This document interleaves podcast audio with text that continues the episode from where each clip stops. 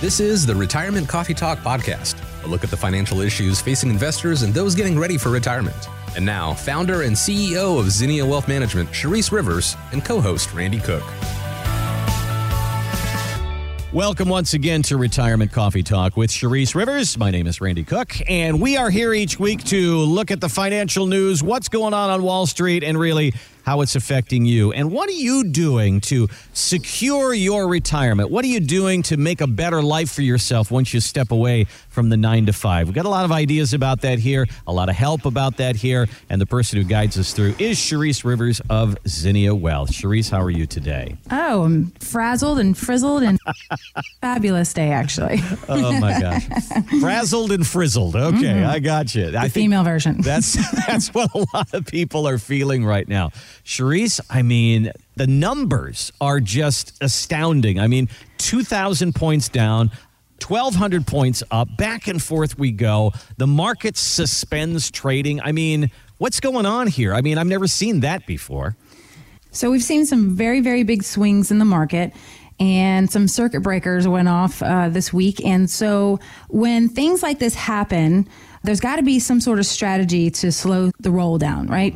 And so back in 2008, they created a system where when these circuit breakers go off, they're going to shut down markets for a little bit and they're going to pause and think, you know, okay, what's next? And so what happened on Monday is the S&P 500 goes down 7%. So the circuit breaker went off and paused for 15 minutes on Monday.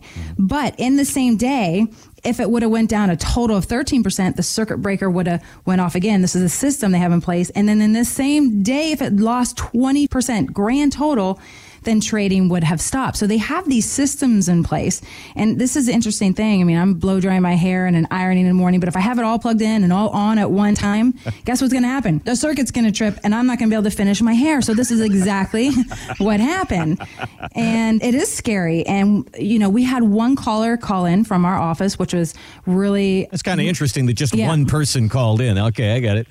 Yeah, only one person called in. They were a newbie. But all my other clients, just they knew the system. They know that we have a plan. They know that there's a strategy and they weren't worried. Nobody wants to see accounts go down, of course, but they've been well trained in advance. Hey, this is what happens if circuits start going. We actually have a circuit breaker on all of our retirement accounts, which is really cool. You know, we have exit strategies that the money that is at risk, that we have those exits also. So we have, you know, a bunch of things going on. But why did this market do this is one of the biggest questions. You know, the week before it was all about the coronavirus.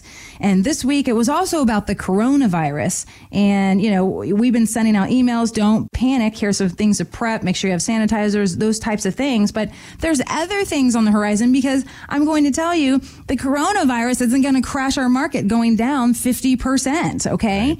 Even if we quarantine our little cities, I mean, we're going to get past this flu. I wish they just spray it all over us and then call it a day so we can all just get better and move on with our days. But they don't make it that simple. They have to put us through all this stress and struggle of the ups and downs in the markets. But what happened was OPEC, they basically drove down oil prices to the competitors in Russia and here in America, and it really dropped some stuff, right? And then it went back up the next day, and the Federal Reserve dropped 0.5% of rates, and then the market went down, and then it went back up. So we're down 1,000, up 500, and we take the elevator down and the stairs up, and it's very painful. And I have been saying this for the last 3 years. If you ever come to one of my classes at any of these colleges or libraries or wherever we're doing them, I said 2020 is going to be the year to be reckoned with because of this, and that. The only thing I didn't predict was a coronavirus or OPEC or so there's so many other factors that are going to keep changing our environment. And then you have the politics and, you know, what happened with Bernie Sanders. It looks like Biden now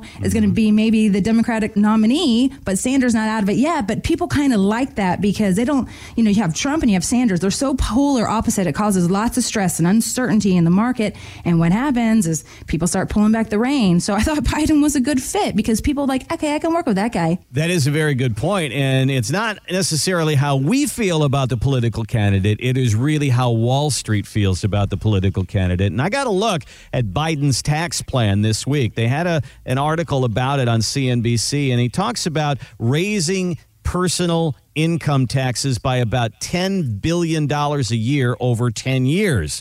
That's a big increase from where we are right now. But then they said Bernie Sanders' plan is 2,800% larger than that. So you can imagine how Wall Street feels about more taxes. They loved Trump's tax plan of reducing taxes, putting more money in people's pockets for the economy. And now they're looking at exactly the opposite with Bernie Sanders. So there is certainly that effect is happening on the market. But Charisse, let's talk a little bit about how this affects everybody. I saw an article that said the average person has lost about $16,000 in this particular downturn. Now, for some people, 16,000 is a huge number. For other people, it's not a big number. I know that there's lots of people that have probably lost $50,000, $100,000 or much more in this. But then Motley Fool has this article out there that says, don't worry about it. It's just a paper loss. Really? Is that, you know, when I saw my account go way down, I was thinking I just lost money because when it was going up, I didn't say, oh, that's just a paper gain. Motley Fool says that, it's just a paper loss. It'll come back one day, right? It could be a year. It could be 6 days. It could be 15 days. It could be 3 years before markets come back, right? And so I tell folks, and I was just doing a class this week, and I said, I know a lot of you sitting in here lost maybe $16,000 because that was the average loss for retirees. But my clients have $1 million to $2 or $3 million sitting in there. If they lost 5%, they lost more than, $16,000. So everybody's losses are a little bit different. So, but what happens with those losses? Let's say we lost $100,000. You have $1 million. We lost, let's say 10%. That did not happen in my office, by the way. But if that was the case, now you have $900,000. So where did that $100,000 go? Well, honestly, it's gone forever. That money is gone. Yes, it's a paper loss, but it's gone. You are starting at $900,000 to work your way back up. So you got to be really careful. Do we sell? Do we move around? Do we hold ground? And I had a client come in and we flipped a coin. And he wanted to sell, and I told him to stay. We flipped the coin, and it was heads. Literally, I put it on Facebook, and compliance says, take that down, Charisse. And I did. It was very funny. And so we had to stay. But at the end of the day, he was so frazzled and frizzled. And he's like, Charisse, I cannot take this loss. I retire in December. He says, I don't want to look in the rearview mirror. I want to sell half. And so there was nothing that I could say. Wow. And I said, okay. And so what we did is we maneuvered that money that took a little bit of a loss, but he was able to get a bonus and lots of other things with the plan. I just always have to, I'm that mediator. I'm the one who says, okay, in 2 weeks, if the market does go back up 5% or 10%, are you going to say, gosh, I would have hung in there? And he went, no. And I went, oh, okay, well, that's a shock.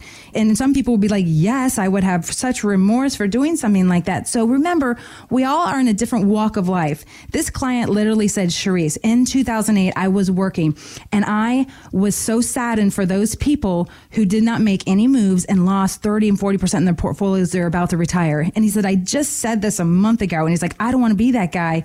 And literally he came in, he's like, Charisse, I am that guy. I am looking at the market's going down. I'm retiring in a few months and my 401k doesn't have anything safe except for a bond, one single little bond, because he was limited on options. And he's like, I don't want to be that guy. I don't want to be that guy. And so, we had to come up with a plan. So if you're that frazzled about the market and you don't want to lose 10% or 20 or 30% and you feel like the market's going to tumble, make some moves now. Don't be the person that comes into my office and says, I want a plan and doesn't do anything until the chaos starts. It's like when your grandparents or your parents go into a nursing home and then you're like, gosh, let's go get some long-term care. But it's too late, right? So you have to plan for that. And don't stick your head in the sand. This is not the time to be complacent. This is not the time to stick your head in the sand.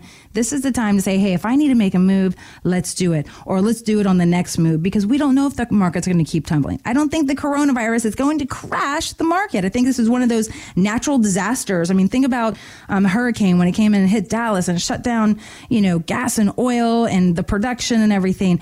Listen, it recovered, right? I mean, think about the terrorist attacks out there. Yes, it's painful. Markets went up and down, but it recovered. Sometimes it takes 6 months to recover, sometimes a year. This is the thing. If it takes 3 years to recover and you're planning on retiring this year and you're thinking, well, shoot, I might have to work 3 more years, and you don't want to work 3 more years, then you got to make a move. Then I'm talking to you today. You're the person I'm talking to, and it's time to make those changes. Thanks for listening to the Retirement Coffee Talk podcast. If you have questions or would like to begin the process of building a tailored retirement plan, call Zinnia Wealth at 803-368-3680 or find us online at zinniawealth.com.